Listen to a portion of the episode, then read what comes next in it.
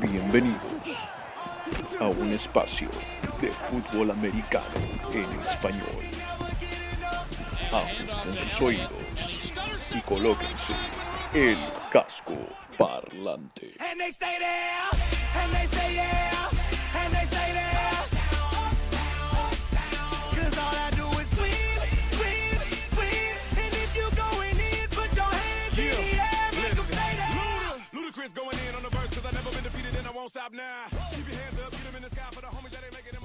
Hola, hola, hola, hola, ¿qué tal? ¿Cómo están? Tengan muy, pero muy buenos días. Sí, lo estamos grabando de día estos señores y bienvenidos a Casco Parlante, su podcast de la NFL, de la National Football League, del fútbol americano profesional de los Estados Unidos, el deporte más hermoso del mundo. Mi nombre es Simón Carpio, una de las cabezas dentro de este Casco Parlante que ustedes ya conocen, que ustedes ya quieren y con nosotros el día de hoy, no el panel completo que ustedes han llegado ya a escuchar semana a semana, pero sí una de las partes más importantes de este programa todavía con nosotros para empezar la temporada del NFL. Él es Rodrigo Delgado Rodstad de Mole Rod. ¿Cómo estamos el día de hoy, Rod? Hola, ¿cómo estás, Simón? Feliz, contento, es semana de kickoff. Lamentablemente, nuestro querido amigo David no nos está acompañando el día de hoy. Un minuto de silencio, hay que recordarlo. Pero bueno, es, no es momento de tristeza, es momento de alegría. Estamos todos muy contentos con todas las vibras. Al fin parece que se cumple el calendario. Empezamos en tan solo, bueno, ahora tengo que decirlo, dos días, porque hoy estamos grabando en martes, 8 de septiembre. Y lo genial de todo esto, Simón, es que vamos a grabar dos episodios por semana. Vamos a estar más cerca de ustedes, más actualizados que nunca, lo cual también se traduce en más chamba para todos nosotros, pero encantados de hacerlo. Claro que sí, mi querido Rod. Y decir de que no se preocupen por Thornberry, no es que a David Thornberry le ha pasado algo. No, no, no. Simplemente que hoy día no puede estar con nosotros. Estará seguramente para el segundo episodio de esta semana para poder armar lo que será la, la previa de eh, los partidos de fin de semana. Pero lo hemos reemplazado. Lo hemos reemplazado a Thornberry para esta semana. Si escucharon la canción de la semana, All I Do Is Win, nosotros pusimos esa canción porque Thornberry es nuestro DJ Kale. Vamos a poner, eh, no sé si vamos a poner las fotos en redes sociales, pero si ustedes lo ven, a Thornberry es igualito. Es igualito a DJ Kale. We the best music. El DJ Kale está con esta canción con T-Pain, con Ludacris, con Rick Ross, con Snoop Dogg. Así que empezó la temporada, señores, y es tiempo de ganar, ganar, ganar. Nosotros también vamos a tratar de hacerlos ganar a ustedes y de que nosotros también ganemos un poquito en el proceso de esta linda temporada de fútbol americano. ¿Qué te ha parecido mi, mi comparación de DJ Kale con, con Thornberry? ¿Tienen un parecido, Rod? ¿No?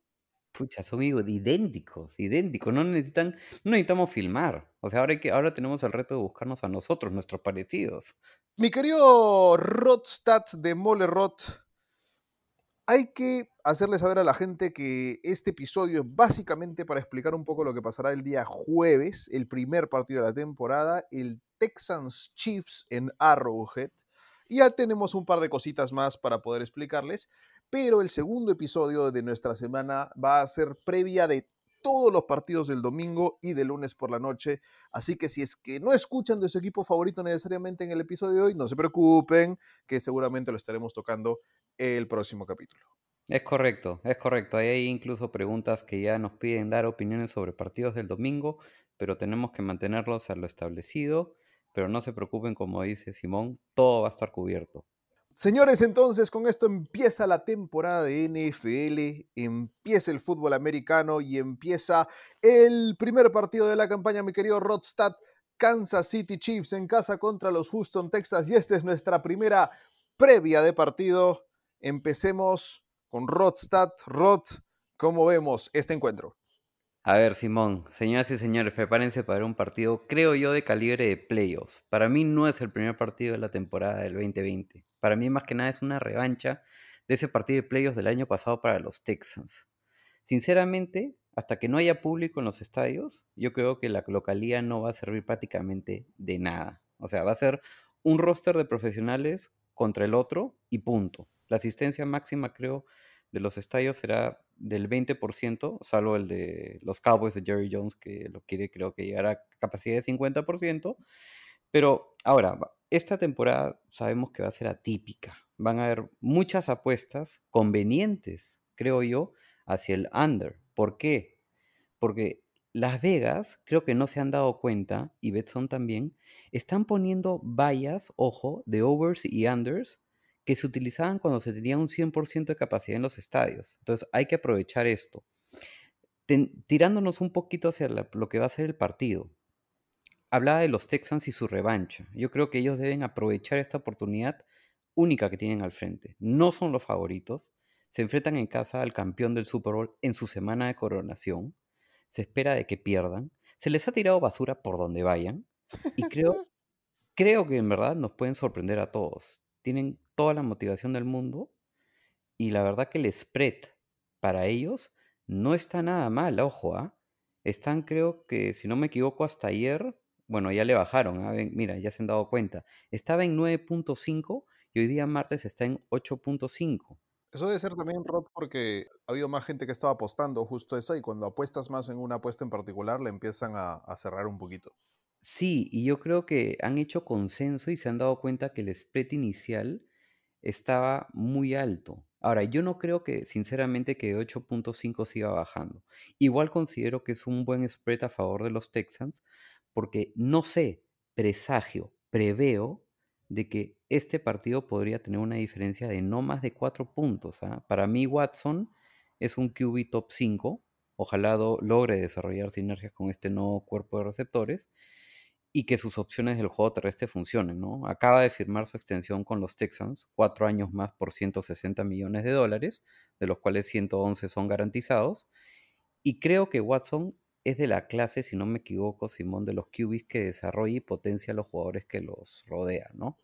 Tirándome un poquito hacia los Chiefs, si entran como campeones, como todos los conocemos y esperamos, no deberían tener problemas en ganar este partido. Ahora, todos están viendo, creo yo, este partido con la óptica de lo que fue el partido de playoff, como les decía. Todos nosotros, fanáticos de la NFL, queremos no solamente que Kansas gane, sino que le saque la mura a los Texans, que haga todos los puntos que solía hacer, porque necesitamos de NFL. Yo la tengo clara de que no veremos un partido así. Veo un partido súper conservador, donde los más beneficiados van a ser las defensas. Y la verdad, cualquier cosa puede pasar. Ahí lo dije en, el, en un live que tuve con nuestros amigos mexicanos la semana pasada. Para mí el titular de esta semana es uno solo y es lo único que podemos esperar es lo inesperado. Hay que medir, hay que ver cómo, hay que tomar esta primera semana a ver los equipos cómo se van desarrollando, cómo van creando sinergias. Para mí, mi candidato a ganar el partido, Kansas City Chiefs, me voy con los, por los Texans con ese spread de 8.5. Mi querido Rodstad, me encanta que estemos totalmente en desacuerdo en la primera semana. Esto va a ser genial. Esto es solamente un presagio de lo que va a ser el resto de la temporada. Y te cuento por qué. Porque para mí el Texas Chiefs sin público, más bien para mí es un es como un permiso gigante que le estás dando a Deshaun Watson y a Mahomes para lanzar la pelota por todo lado. Y te explico por qué.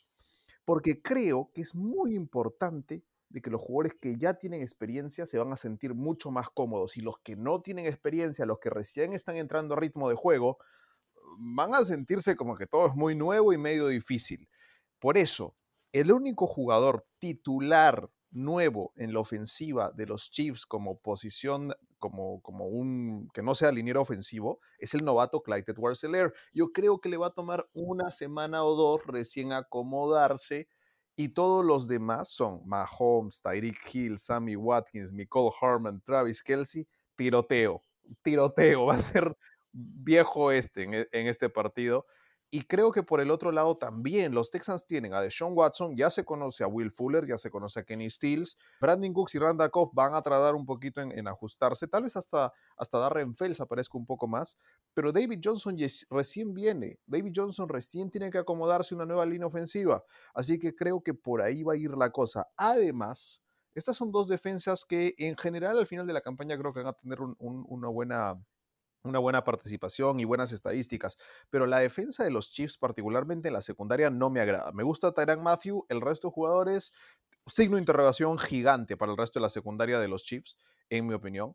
Y mientras que para los Texans el problema, particularmente, lo tengo más que nada en la parte de adelante, no en la parte de atrás. Me encanta la secundaria de los Texans, creo que es una de las más competitivas de la liga, pero eh, en el front seven creo que hay uno o dos huecos que no me agradan y que trajeron algunos jugadores para llenarlos, pero que son todavía muy jóvenes. Por ejemplo, Ross Blacklock le toca todavía un año o dos para poder ser titular en esa línea, me parece.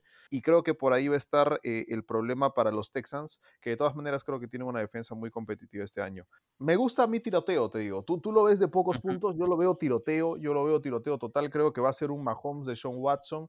Creo que el no tener tanto público sí le quita Mm. cierta emoción, pero creo que Ujú. para ellos va a ser mejor en el sentido de que van a decir, ¿sabes qué? Tiroteo, cambios de audibles en la línea bien rapidito y, y lanzamos para que dejemos de- un poco preparada la defensa. Porque si van con jugada preparada, la defensa va a escuchar el call en la línea, entonces mejor simplemente, ¿saben qué? Como en college, volteo, veo lo que dice el coach y jugamos. Y los dos Ujú. tienen experiencia en ese tipo de ofensivas que las tuvieron en la universidad. Otro dato importante, creo que tú tienes razón en el sentido de que puede ser el spread bajo. Me gustó esa, ¿por qué? Porque una de las fortalezas más grandes de los Chiefs es el estadio de Arrowhead como estadio, como público, y creo que Ujú. quitarle eso y simplemente poner ruido de fondo a cierto decibel común que toda la liga va a tener que tenerlo para el kickoff, me parece que le quita mucho a los Chiefs, muchísimo. Creo que aquí va a ser simplemente una batalla linda de dos corebacks y ver quién es mejor o de Sean Watson o Patrick. Mahomes y vemos quién es mejor. A mí me gusta de esta manera el, el partido. ¿Cómo más lo ves? ¿A- a- ¿Algo en particular que, que quieras ver tal vez? Escuchando, escuchando todo tu análisis, Simón, te hago una pregunta. O sea, tú estás viendo, digamos, eh, o sea, en términos coloquiales, carta blanca para que estos dos monstruos simplemente lancen el balón y si las cosas van bien, resultaría en un alto número de puntajes, ¿correcto? Yo creo que los dos coaches eh, van a decirles, tenemos que hacer que sueltes el brazo y tenemos que hacer que te golpeen. Claro, como una especie de, de carta blanca. Claro, no lo hemos hecho todo el año, vamos. Ya, claro, es que si lo ves de esa manera, es como un preseason game que no es preseason. Eh, exacto. Ya, entonces, claro, es que si lo ves así, totalmente de acuerdo con todo lo que mencionas. Yo lo veo desde la otra óptica, desde la revancha de playoffs, la motivación reciente que tiene Sean Watson de la extensión de contrato, el año atípico, que yo creo que este off-season ha servido más para las defensas que para las ofensivas. ¿En qué sentido? Que para mí en los training camps Claro, es distinto entrenar un equipo ofensivo contra un equipo defensivo que te, que te hace cariñito contra un equipo defensivo que te viene a matar, ¿me entiendes? Totalmente de acuerdo, sí. Eso me preocupa a mí un poco en cuanto a lo conservadores que puedan ser las ofensivas de ambos equipos. Por supuesto que yo me quiero subir en el carro contigo y quiero ver un partido como lo que tú describes, pero mi naturaleza de análisis no me lleva a, a- a decir eso, ¿no? O sea, a lo que veo es que quiero estar de acuerdo contigo, pero me pongo un poquito el casquito del pragmático de David Another one. y, y no, lo, no lo logro encajar aún en la semana 1. Su espíritu igual se mete en nuestro podcast, aunque su voz no esté. Yo creo que si va por ahí, eh, lo que te iba a preguntar es, ¿qué te gustaría ver? Una cosa que te gustaría ver en el partido, que tal vez dices, pucha, esto sería genial en la primera semana, o un jugador que quieres ver jugar que no has visto todavía. Mira, me interesaría, me interesa mucho ver a Clyde Edward Heller, que tú lo estabas mencionando. Yo creo que más bien su inserción en el equipo va a ser más tipo un pack, plug and play. Yo creo que desde el Go le va a ir bien, lo van a involucrar bastante en el juego. Y es como que yo considero que Clyde Edward Heller en este equipo es como el spoiler de una película. O sea, donde tienes todas estas armas ofensivas aéreas, que todo el mundo está centrado su, atención ahí, pero este se les va a ca- escapar en el play action y va a recibir bastantes pases. Ojo con eso. A quienes hayan drafteado a Clyde Edward Heller en el fantasy, métanlo de cajón, confíen en él. Si han invertido un pick superior para escogerlo, utilícenlo. Todavía no, se- no sean conservadores en ese aspecto. Y por el lado de los Texans, quiero ver los receptores nuevos que va a tener Watson, ¿no? Los que tú mencionabas, Cops y el otro, eh, me acuerda, me haces acordar, este, Randall Cobb, Randall Cobb, pero el otro, hay dos eh, nuevos. Brandon Cooks. Brandon Cooks. Cooks y Cops los quiero ver. A ver qué también hacen la, la fusión ahí con Watson. Y quiero ver las defensas.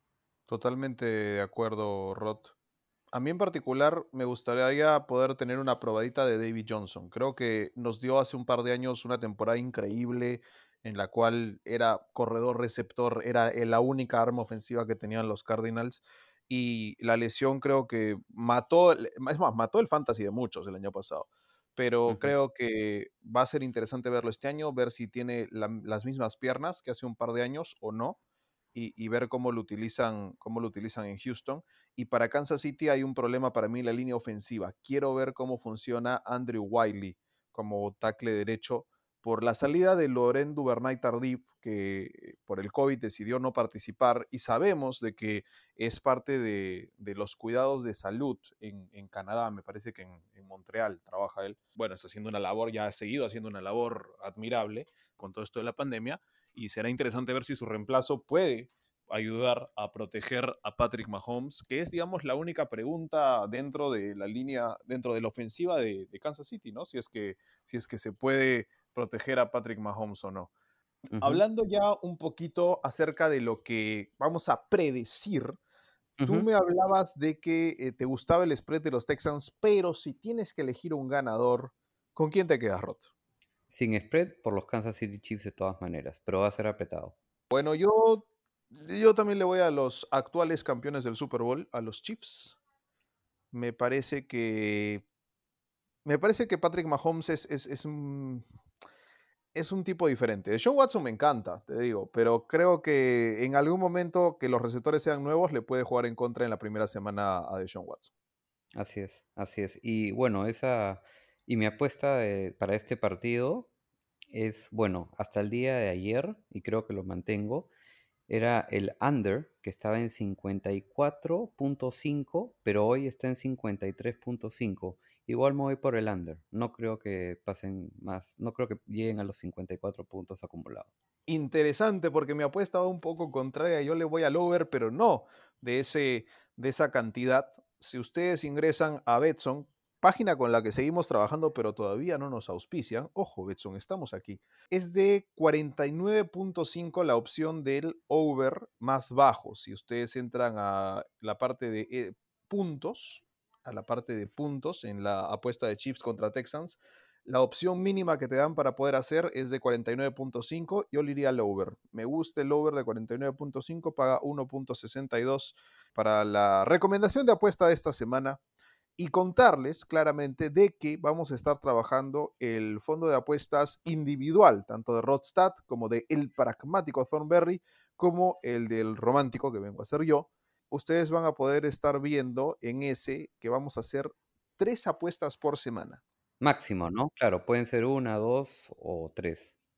Y vamos a estar repartiendo una cantidad de dinero a definir en el siguiente episodio. Todavía no le vamos a decir cuánta plata tenemos porque no queremos de que ahí se aparezcan nuestras casas. Y vamos a estar diciéndoles cuánto vamos a repartir en cada apuesta para esta primera semana. Rod, tu apuesta de esta semana, que solamente es un consejo, ¿la vas a meter dentro de tus tres? No. Muy bien, entonces estarán las tres apuestas, tanto de Thornberry como de Rodstad como la mía, recién en el segundo episodio de esta semana que está saliendo el día sábado.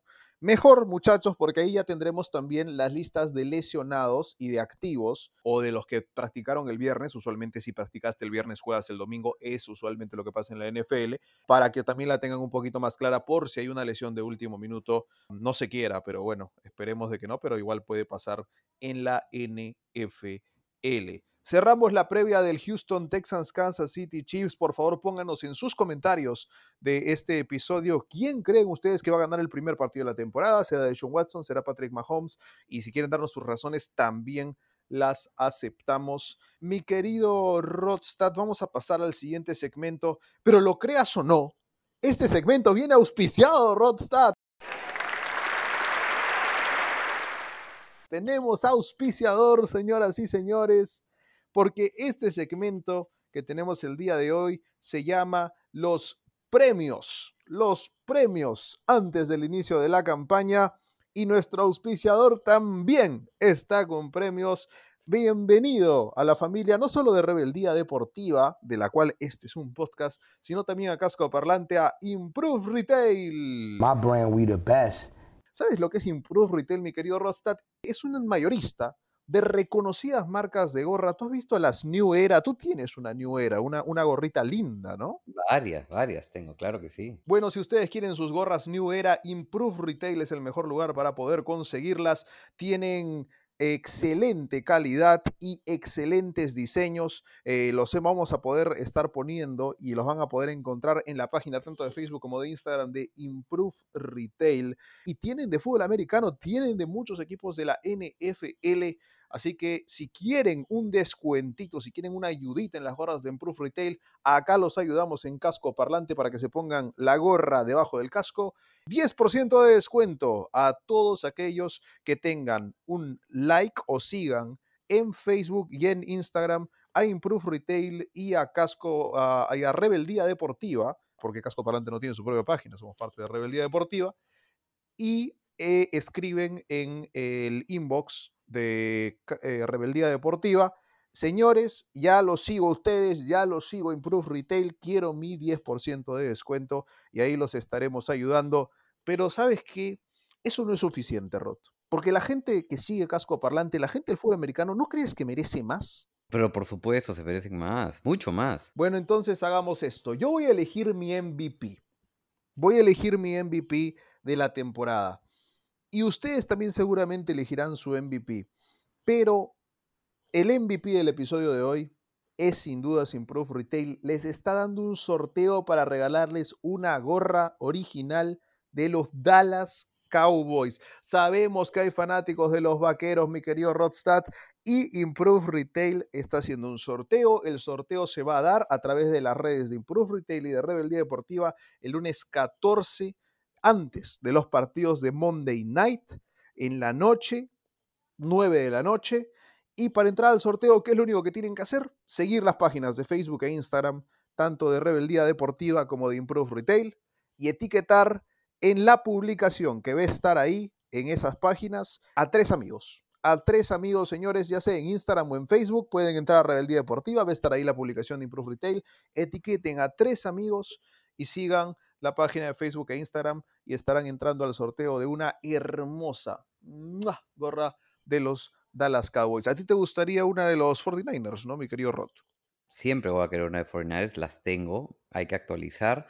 Y sí, te voy a decir, he visto sus gorras y están espectaculares, Simón. Te digo sinceramente, gente, corran con ese sorteo y ya que van a taggear a tres amigos, aprovechen a esos tres amigos a ir a darles el sorteo y también, para, ¿por qué no decirles que nos sigan en el podcast de Casco Parlante que es Spotify? Por supuesto, señores, ya nos están ahí, nos están ayudando a las empresas, estas magníficas empresas como Improve Retail. Esperamos tener más apoyando aquí a Casco Parlante.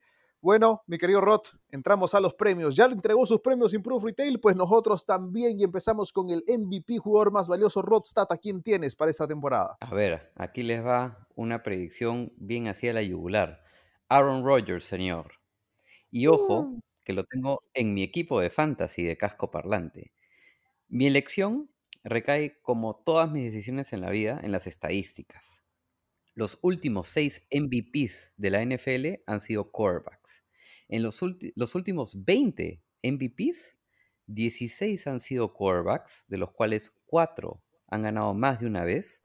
Peyton Manning 5 veces, qué bestia. Brady 3 y Rogers y Warner 2. Y de los otros 4 han sido running backs. Ningún jugador defensivo, lo cual me parece bien extraño y me hace preguntar qué tiene que hacer un jugador defensivo para ganar el MVP de la liga. Pero vayamos a lo que nos gusta de Aaron Rodgers. Ustedes sabían que Aaron Rodgers es el único quarterback en la historia de la NFL en lanzar más de 500 pases durante una temporada y tan solo ser interceptado menos de 5 veces en dos años consecutivos. Cuatro intercepciones tuvo en el 2019 y dos en el 2018, recientitos nomás. este jugador para mí merece el MVP este año y creo que lo va a hacer. Me gustó, me gustó la selección del cabeza de queso. Y, y hablamos, yo, yo dije que va a estar enojado, ¿ah? así que es una muy buena opción. Yo ya lo mencioné anteriormente, mi querido Rodstad, para mí el MVP y mucha gente pensó que estoy loco, es de Sean Watson. El hombre de los Texans, el que juega este jueves, señores. Deshaun Watson es el jugador más valioso de la liga para este año, en mi opinión.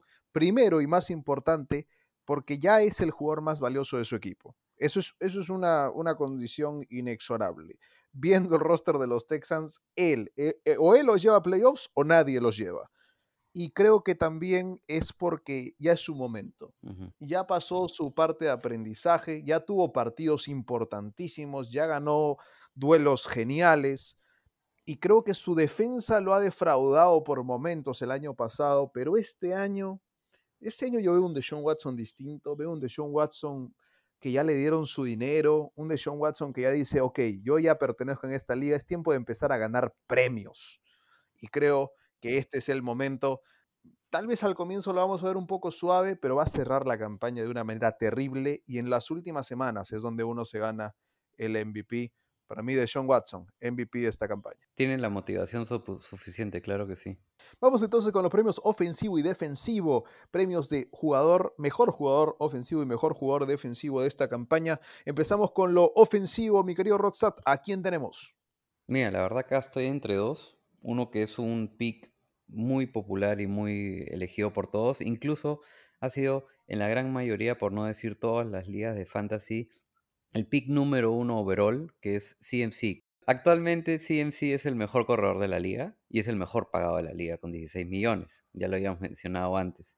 Él prácticamente el año pasado fue toda la ofensiva de los Panthers y posiblemente lo va a hacer este año también. No va a hacer la diferencia.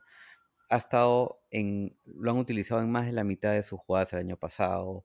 Ha logrado casi la mitad de las yardas totales de su equipo, eh, más de la mitad de los touchdowns la temporada pasada. Es decir, la, can- la- la cantidad de touchdowns que anotó el año pasado fue la mayor marca desde el 2016, cuando Le'Veon Bell anotó touchdowns para el equipo de los Steelers.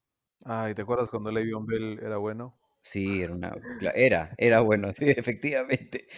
Para que te hagas una idea, los números de él, de tu, de tu novio la temporada pasada, Por supuesto. Más de mil yardas acarreadas, más de 100 pases recepcionados, para más de mil yardas también en pases, y 19 touchdowns empatando con Aaron Jones, ¿no? En el máximo número de touchdowns de la temporada. Ahora, es el tercero en conseguir la mayor cantidad de yardas en una sola temporada en la historia de la NFL, detrás de Chris Johnson y Marshall Falk. Así que yo creo sinceramente que este jugador incluso tiene puntajes de fantasy por encima de varios receptores renombrados de la liga.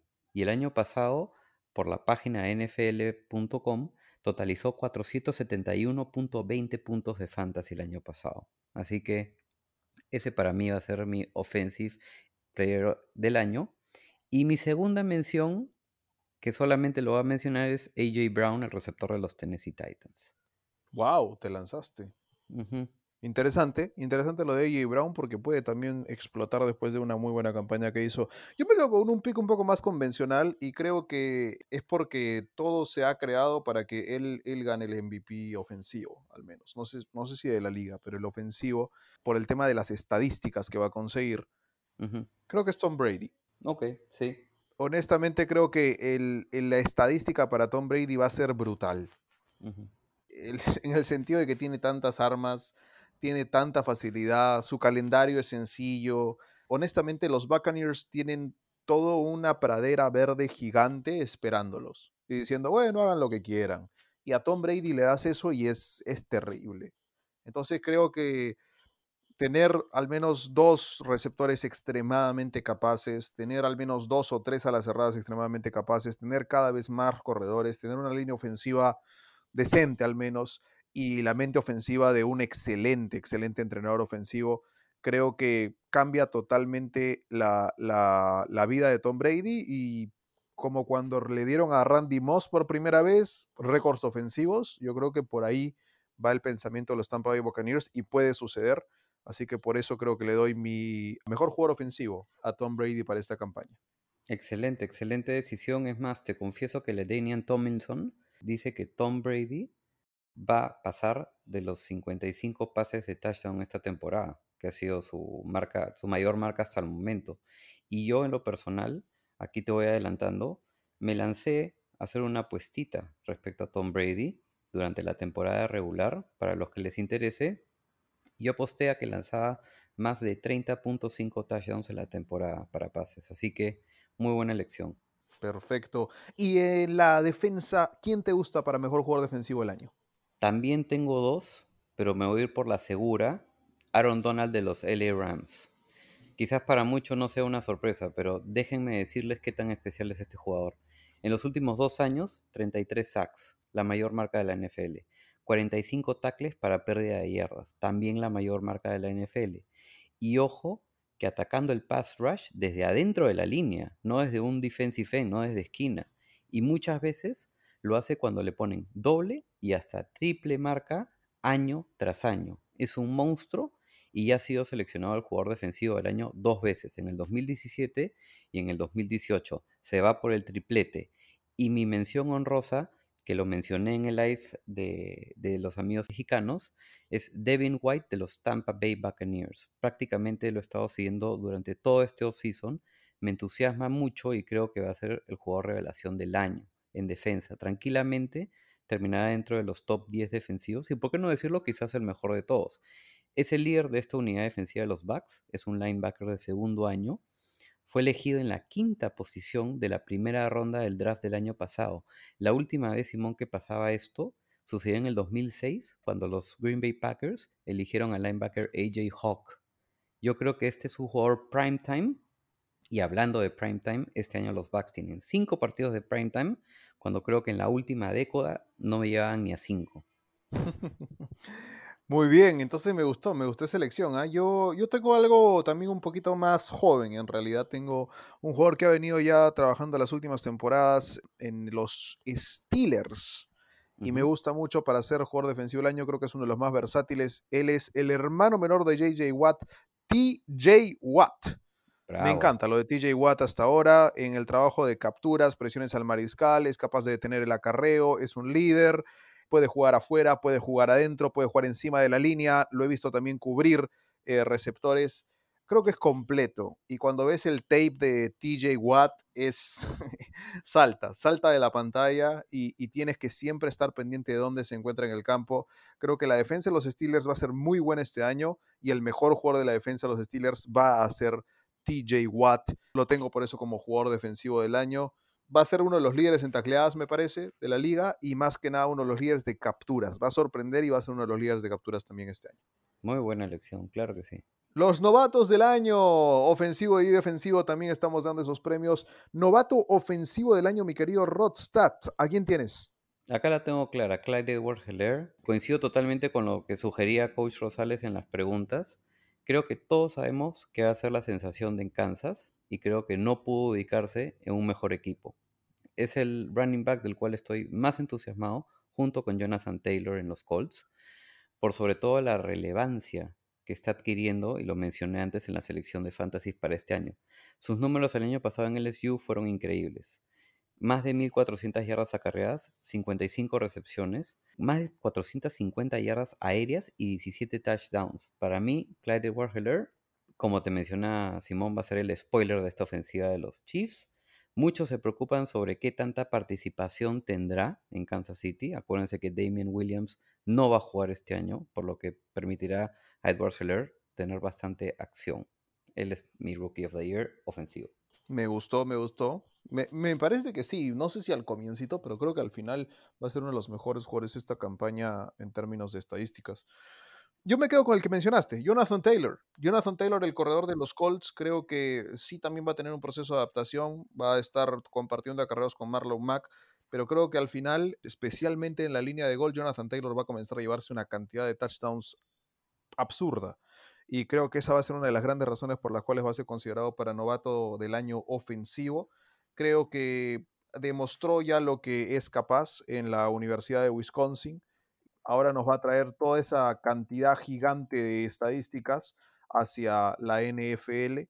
Es, uno, es un hombre récord ya dentro de, la, dentro de la colegial y creo que va a también poder hacer de las suyas, al menos en sus primeros años en la NFL, porque tiene, tiene una gran cantidad de acarreos encima del universitario. Eso sí le puede jugar en contra al final de su carrera, pero ahora en el comienzo creo que lo vamos a poder disfrutar especialmente en esta primera campaña.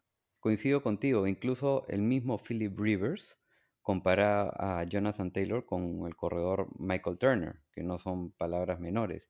Y es un jugador que en Wisconsin lo utilizaban mucho en jugadas de línea de gol para anotar touchdowns. Y coincido contigo en que va a tener una cantidad de touchdowns increíbles. Para mí estaban pegaditos Clyde Warheller y Jonathan Taylor, claro que sí. ¿Y en la defensa quién te gusta para llevarse novato defensivo del año? Acá está más difícil, ¿no? Todos dicen Chase Young, por ahí Patrick Quinn, pero a mí me gusta bastante y creo que tú lo sabes, Isaiah Simmons en Arizona, ¿no? Posiblemente el jugador defensivo para mí rookie más talentoso por la versatilidad que tiene y lo fácil que se logra adaptar a distintas posiciones de, juego en la defensiva. Juega, ha jugado de cornerback por izquierda, de safety, linebacker por fuera, por dentro, ¿no? Y lo más probable es que Arizona lo utilice como linebacker, ¿no? Su velocidad es su mejor activo. Eh, lo he dicho que en terceras y largas más le conviene que lo utilice Arizona para el blitz. Y ojo, un datito adicional, se enfrenta a grandes tight ends de la liga y a él en la universidad le encantaba marcar a tight ends, es lo que más le gustaba para mí ahí sea Simon, señores. Es un muy buen pick, en verdad. Am, también depende cómo lo utilicen, creo que lo van a utilizar de diferentes posiciones, pero, pero va, va a aparecer, sin dudas, creo que va a aparecer. Físicamente es, es imponente. Yo me quedo con el que he estado promocionando todo el comienzo de temporada. Para mí es Kenneth Murray, el, linebacker de los Chargers, que lo trajeron en la primera ronda. Creo que muchas veces se busca un, hombre que te pueda liderar la defensa y especialmente con la salida de Derwin James en los Chargers, Kenneth Murray es esa persona para los San Diego Chargers. Va a ser la nueva sangre, va a ser este jugador joven que va a imponer energía en el medio de la defensa. Lo hizo durante toda su carrera también colegial en la, en la Universidad de Oklahoma y creo que está listo para jugar. Yo creo que desde el primer día está listo para ser parte de esta defensa que ya de por sí tiene buenos jugadores, pero él va a poder sacar rédito de lo que hace la línea defensiva, de lo que hace Nick Bosa, perdón, eh, Joey Bosa, de lo que hace Corey Lujet y todos los que están ahí adelante como Melvin Ingram. Creo que esa va a ser una ventaja enorme, tener estos ya veteranos que lo van a poder ayudar a transicionarse en- dentro, de, de- dentro del camerino y como un líder. Kenneth Murray para mí, novato defensivo del año de los Chargers. Un jugadorazo, claro que sí. De acuerdo contigo también. Muy bien, señor Rores, señor, cerramos esta, este segmento en, en nuestro episodio 10 de Casco Parlante llamado Premios de Comienzo de Temporada. El señor Thornberry también tenía sus premios, no nos los ha querido dar porque dijo, no, no, no, no, todos son secretos y voy a recién revelarlos al final de la campaña para decirles, ven, yo, yo ya lo tenía. Ese es, esa es la estrategia usual de Thornberry, ¿ah? cuidado. Another one.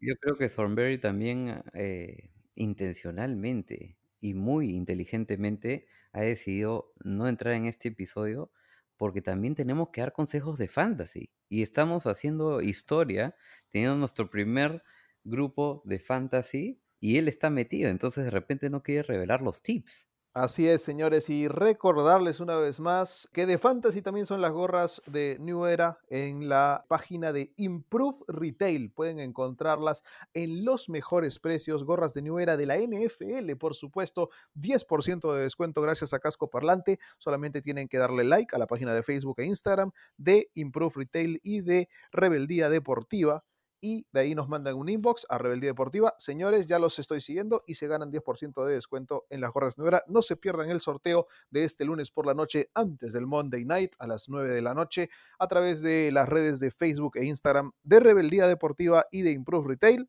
Para entrar al sorteo, solo tienen que etiquetar a tres amigos en la publicación que estará en nuestra página de Rebeldía Deportiva y seguir a las redes sociales. Entramos al fantasy, mi querido Rodstad. Consejo de fantasy. Vamos a dar un consejo de fantasy cada uno, tal vez una mención honrosa, ¿por qué no? Para esta semana, para toda la semana. Este consejo sí es para toda la semana. Empezamos con Rodstad. ¿A quién le aconsejas a la gente, Rodstad? ¿O qué aconsejas que hagan para esta primera semana de Fantasy? Acá los, los que están en nuestro grupo de fantasy deben estar con las orejas bien paraditas. A ver, mi consejo esta semana, señores, es no hagan nada. Alineen lo mejor que tienen en su equipo y empiecen a medir el rendimiento de sus jugadores. No, no mentira. Creo que lo mejor es estar al tanto de los últimos movimientos que se harán previos al inicio de la temporada. A mí me cayó a pelo la contratación de Clowney en los Titans porque tengo la defensa de los Titans en algunos drafts. Y yo tengo a varios en los waiver wires que les estoy echando el ojo.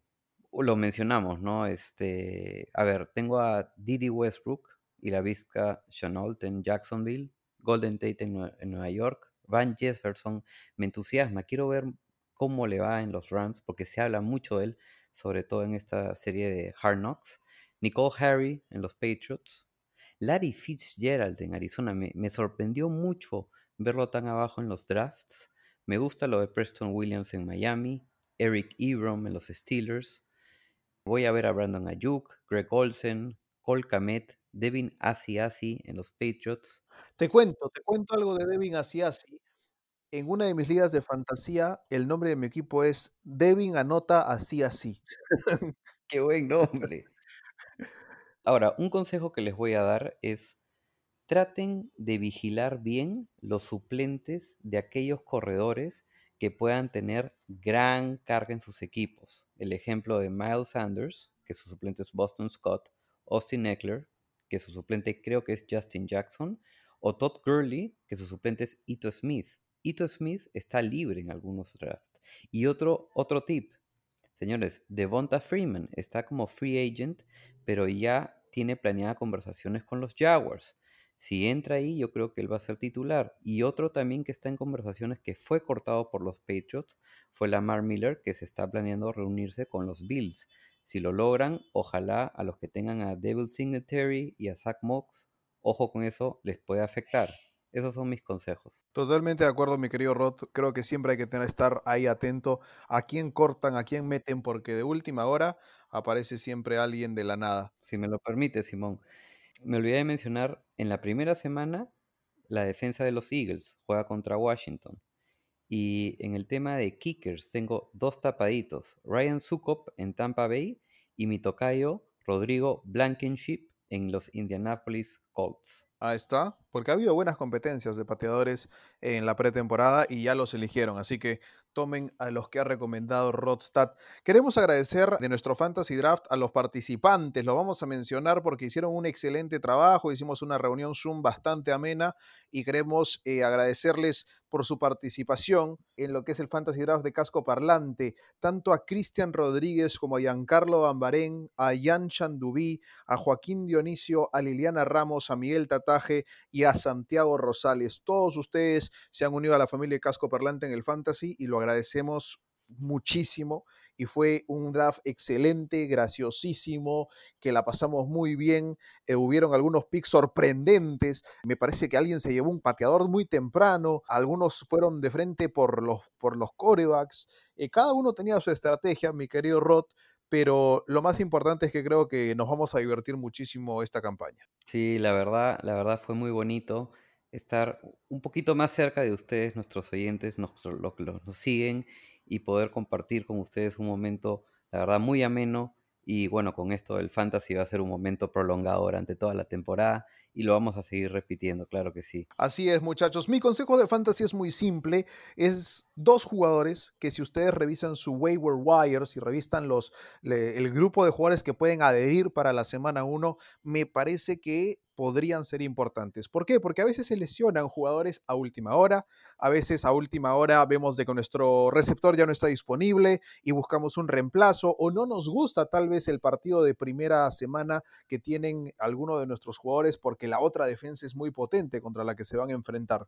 Les doy dos y son del mismo partido, porque esta semana se enfrentan los Eagles ante los Washington Football Team, Dios mío, esto es difícil acomodarse, pero hay dos jugadores importantes, dos receptores que ustedes pueden utilizar y que podrían ser claves esta semana. Deshaun Watson está disponible en 60% de las ligas de fantasía. Yo no lo podía creer. En nuestra liga lo tomaron, pero está disponible en muchas ligas. Hay que tener cuidado con Deshaun Jackson, perdón, Deshaun Jackson, porque es un receptor veloz, es un receptor que puede hacer jugada grande y sabemos que el equipo de Washington va a permitir algunas jugadas grandes esta campaña. Así que tómenlo si es que quieren ver la conexión Wentz-Jackson. Y por el lado de Washington, todos se preguntaban, sí, Terry McLaurin, Terry McLaurin, Terry McLaurin, ¿quién es el segundo receptor de Washington? ¿Se olvidaron? Pues es Steven Sims, novato el año pasado, segundo año esta temporada, que agarró un montón de touchdowns en los últimos cuatro o cinco partidos. ¿De quién? De Dwayne Haskins. Ya existe la conexión entre Haskins y Steven Sims y los Eagles recién están empezando con una defensa semisana comparada con la del año pasado. Así que si quieren arriesgarse por un receptor que podría anotar mucho, puede ser Steven Sims, el receptor de Washington. Les dejo esas dos chiquitas para esta semana. Muy bueno, muy buenos consejos. Ahí los tienen, señores. Ahora, ¿qué te parece? Vamos a las preguntas de nuestros fanáticos. Por favor, Rodstad, ese segmento es tuyo. Preséntamelo. Toño Angulo Castro nos dice, ¿no? Fitzmagic is back. Bueno, lo dije en este podcast hace mucho tiempo. Tua, para mí, máximo ya a jugar 3, 4 partidos, creo hacia el final de la temporada, cuando ya los Dolphins no peleen por nada. Fitzmagic iba a ser titular de todas maneras. Atiné a decir también que Cam Newton era un buen fit para los Patriots. Me acabo de enterar también que le volví a atinar también al quarterback de los Bears. Ya es oficial que va a ser Trubisky. Y si le atino al segundo año al puesto de los Lions, ahí sí ya me corono. ¿ah? Y ahí este Toño dijo que David prepare el sonido del rugido. También dice, también ahora, yo creo que con la llegada de Adrian Peterson a los Lions, podría estar más cerca. Ha cerrado un año por 1.05 millones para que no suene un millón, ¿no? Podría estar más cerca de lo que creen en ese segundo puesto en la división norte de la NFC. Muchos dicen que los Lions, a propósito, que ya esto es especulación, por supuesto, y un poco el morbo, ¿no? El asunto, que los Lions contrataron a Peterson para que no llegue a batir el récord de yardas de Barry Sanders. O sea, lo van a dejar en la banca, ¿no? Pero bueno, eso ya son especulaciones.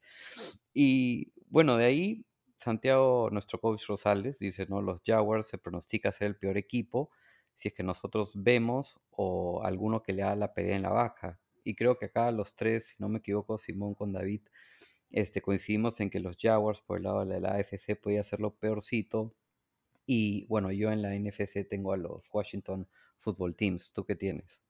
Te iba a decir primero una cosa de Fitzmagic que me pareció interesante es de que cuidado con emocionarse mucho con Fitzmagic en la primera semana. ¿Por qué?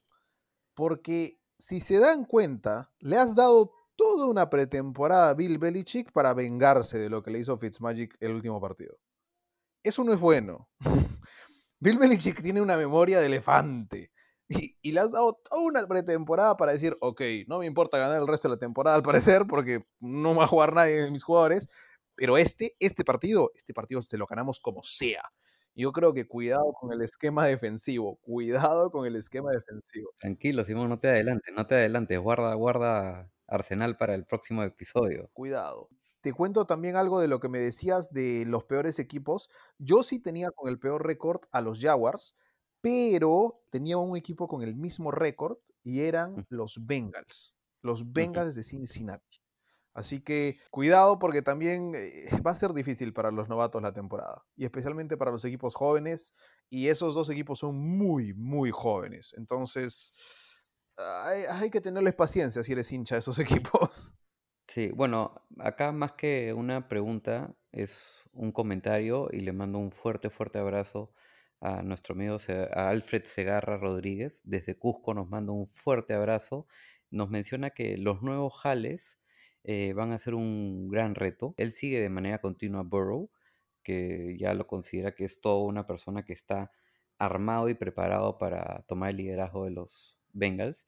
Lo de Tua le parece que es un poco, que está un poco relegado. Yo la verdad no lo veo relegado. Yo lo veo algo que es la norma de un rookie quarterback cuando entra a un equipo ya teniendo a un, digamos, una persona que le puede enseñar como Fitz Magic. Él habla del retorno de Brady, que va a dar mucho que hablar, porque se esperan muchas victorias de Tampa Bay. Y básicamente eso, nos muestra su, su cariño, su aporte y le mandamos por supuesto un fuerte abrazo desde acá de cabina. Carlos Alberto Bermejo González nos pide que comentemos sobre los Saints Buccaneers, que literalmente cree, él cree que tienen las dos ofensivas más potentes de la liga. Esto lo vamos a hablar en el episodio que lanzaremos el sábado para las previas de, del domingo. Y pasamos a- al comentario de Miguel Tataje. Dice, si Fitzmagic se afeita, ¿perderá la magia? ¿Y qué creen que sea, y, quién creemos que va a ser la contratación sorpresa antes de que arranque la temporada o si ya cierra el mercado con lo de Clowney?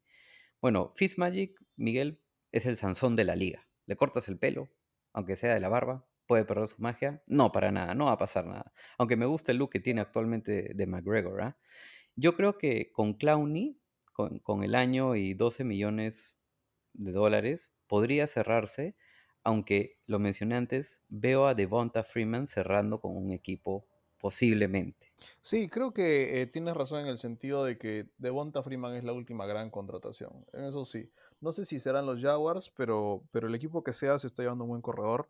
Y de los nombres, al menos de nombre o de fama, ya no quedan. Honestamente ya no quedan. Ah, muchos hasta ya se fueron a escuadra de práctica, como Josh Rosen. Es difícil. Ya los equipos están armados y muchos dirán, bueno, pero no aparecerá un Antonio Brown. No, ya, ya creo que no. Ya está un poquito tarde. Pero en el tema de la barba, sí, yo también de acuerdo, estoy de acuerdo contigo de que creo que la magia siempre debe estar. Pero la barba agrega a la magia, de todas maneras. Claro, claro, le da ese look de, de- de mago, ¿no? De wizard. Te quería decir una cosa de los novatos, porque hablaban de la comparación Tua, Tua Barrow. Creo que esa temporada va a ser más fácil, como tú lo mencionaste antes, para los corredores novatos. Creo que ellos la van a tener un poquito más sencilla. Ah, claro, bueno, el spotlight está mucho más en el quarterback, en running backs y, y sí, ellos la tienen, por supuesto, un poquito más fácil. Simón, te voy a lanzar a ti y a nuestros queridos oyentes una pregunta, que más que pregunta es un dato interesante de estos que estoy acostumbrado a sacarles de cuando en cuando. Es la pregunta stat para Simón. Patrick Mahomes ya se ha convertido en uno de los tres quarterbacks en ganar el Super Bowl teniendo 25 años o menos. Ya. ¿Sabes tú, Simón, quiénes fueron esos otros dos quarterbacks? Que ganaron Super Bowl con 25 años o menos. Así es. Tom Brady. Ajá, perfecto. Así es. Tom Brady a los 25 años en la temporada del 2001 en el Super Bowl 26 contra los Rams de San Luis. Sí. Bueno, ya con, con esa estás más que bien. ¿Y quieres lanzar tu pronóstico para la otra o ya te lo saco nomás? Es difícil porque sé que ha sido uno de los últimos, no de los últimos años, pero de esta década. Ha sido después del 2000. Antes del 2000 no había. Es correcto. Ganador de Super Bowl, ¿verdad? Sí. ¿Y MVP también?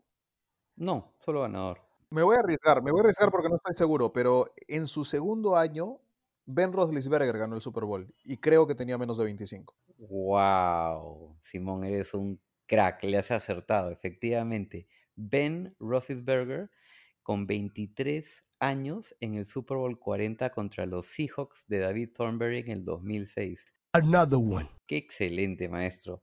Eh, Sinceramente, mi adición a este podcast los ha nutrido de filosofía, de experiencia y de conocimiento de la liga, que ya ustedes están preparados para todo lo que los lean. No tengo nada más que decir, solamente un me- una mención adicional.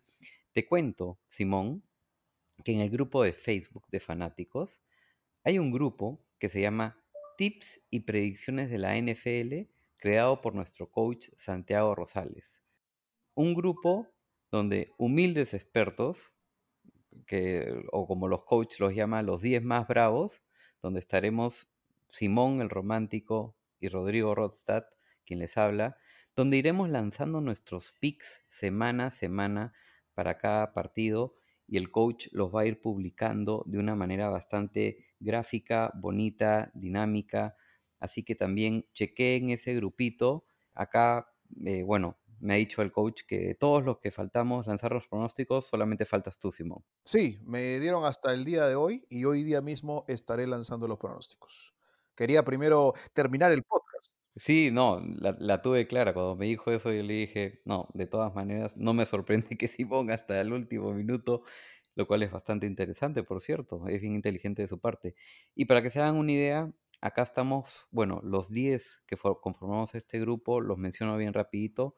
Michael Rubín el Coyote, Pablo César Salazar, Kubiak, Jorge Chacón, Coco, Rodolfo el Negro Ruiz, yo, Rodrigo Delgado, Rodstad, Fernando Morris, el guru. Vamos a estar contra el guru, Simón.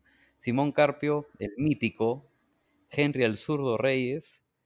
Carlos Verdeguer, MS Bulldogs Perú.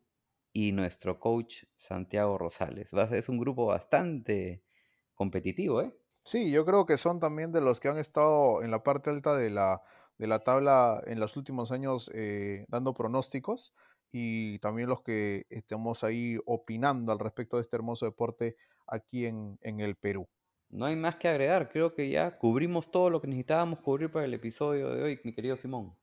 Episodio 10 en los libros, señores. Ya tenemos entonces NFL. Esto estará saliendo mañana, día miércoles, para que ustedes disfruten el día jueves del comienzo de la temporada 2020-2021 de la National Football League.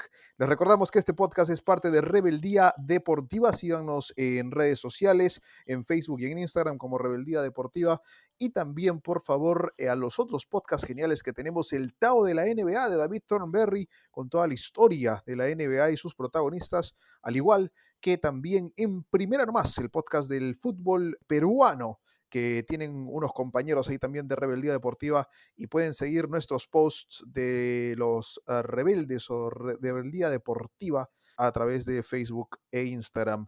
Señores, ha sido un placer tenerlos el día de hoy. Mi querido Rodstad, nos estaremos viendo de vuelta con toda la gente o escuchándolos a todos y ustedes escuchándonos a nosotros en el podcast de la previa de todos los partidos del fin de semana que estaremos votando este sábado. Cuidado, que hay nuevos segmentos y les estaremos teniendo algunas sorpresas. Mi querido Rod, ha sido un placer estar contigo el día de hoy y nos vemos. Hasta la próxima. Simón, te mando un abrazo a ti, digital, y a todos nuestros oyentes. Que tengan un feliz jueves y más aún un feliz domingo con todos los partidos que vamos a ver. Tenemos NFL, estamos vivos. Así es, All I Do Is Win, DJ Kale. Another one. O David Thornberry, como ustedes quieran. Señores, los dejamos con esa canción. Chao, chao. Chao. All I do is win, win, win, no matter what. Got money on my mind, I can never get enough. And every time I step up in the building, everybody hands go up. And they stay there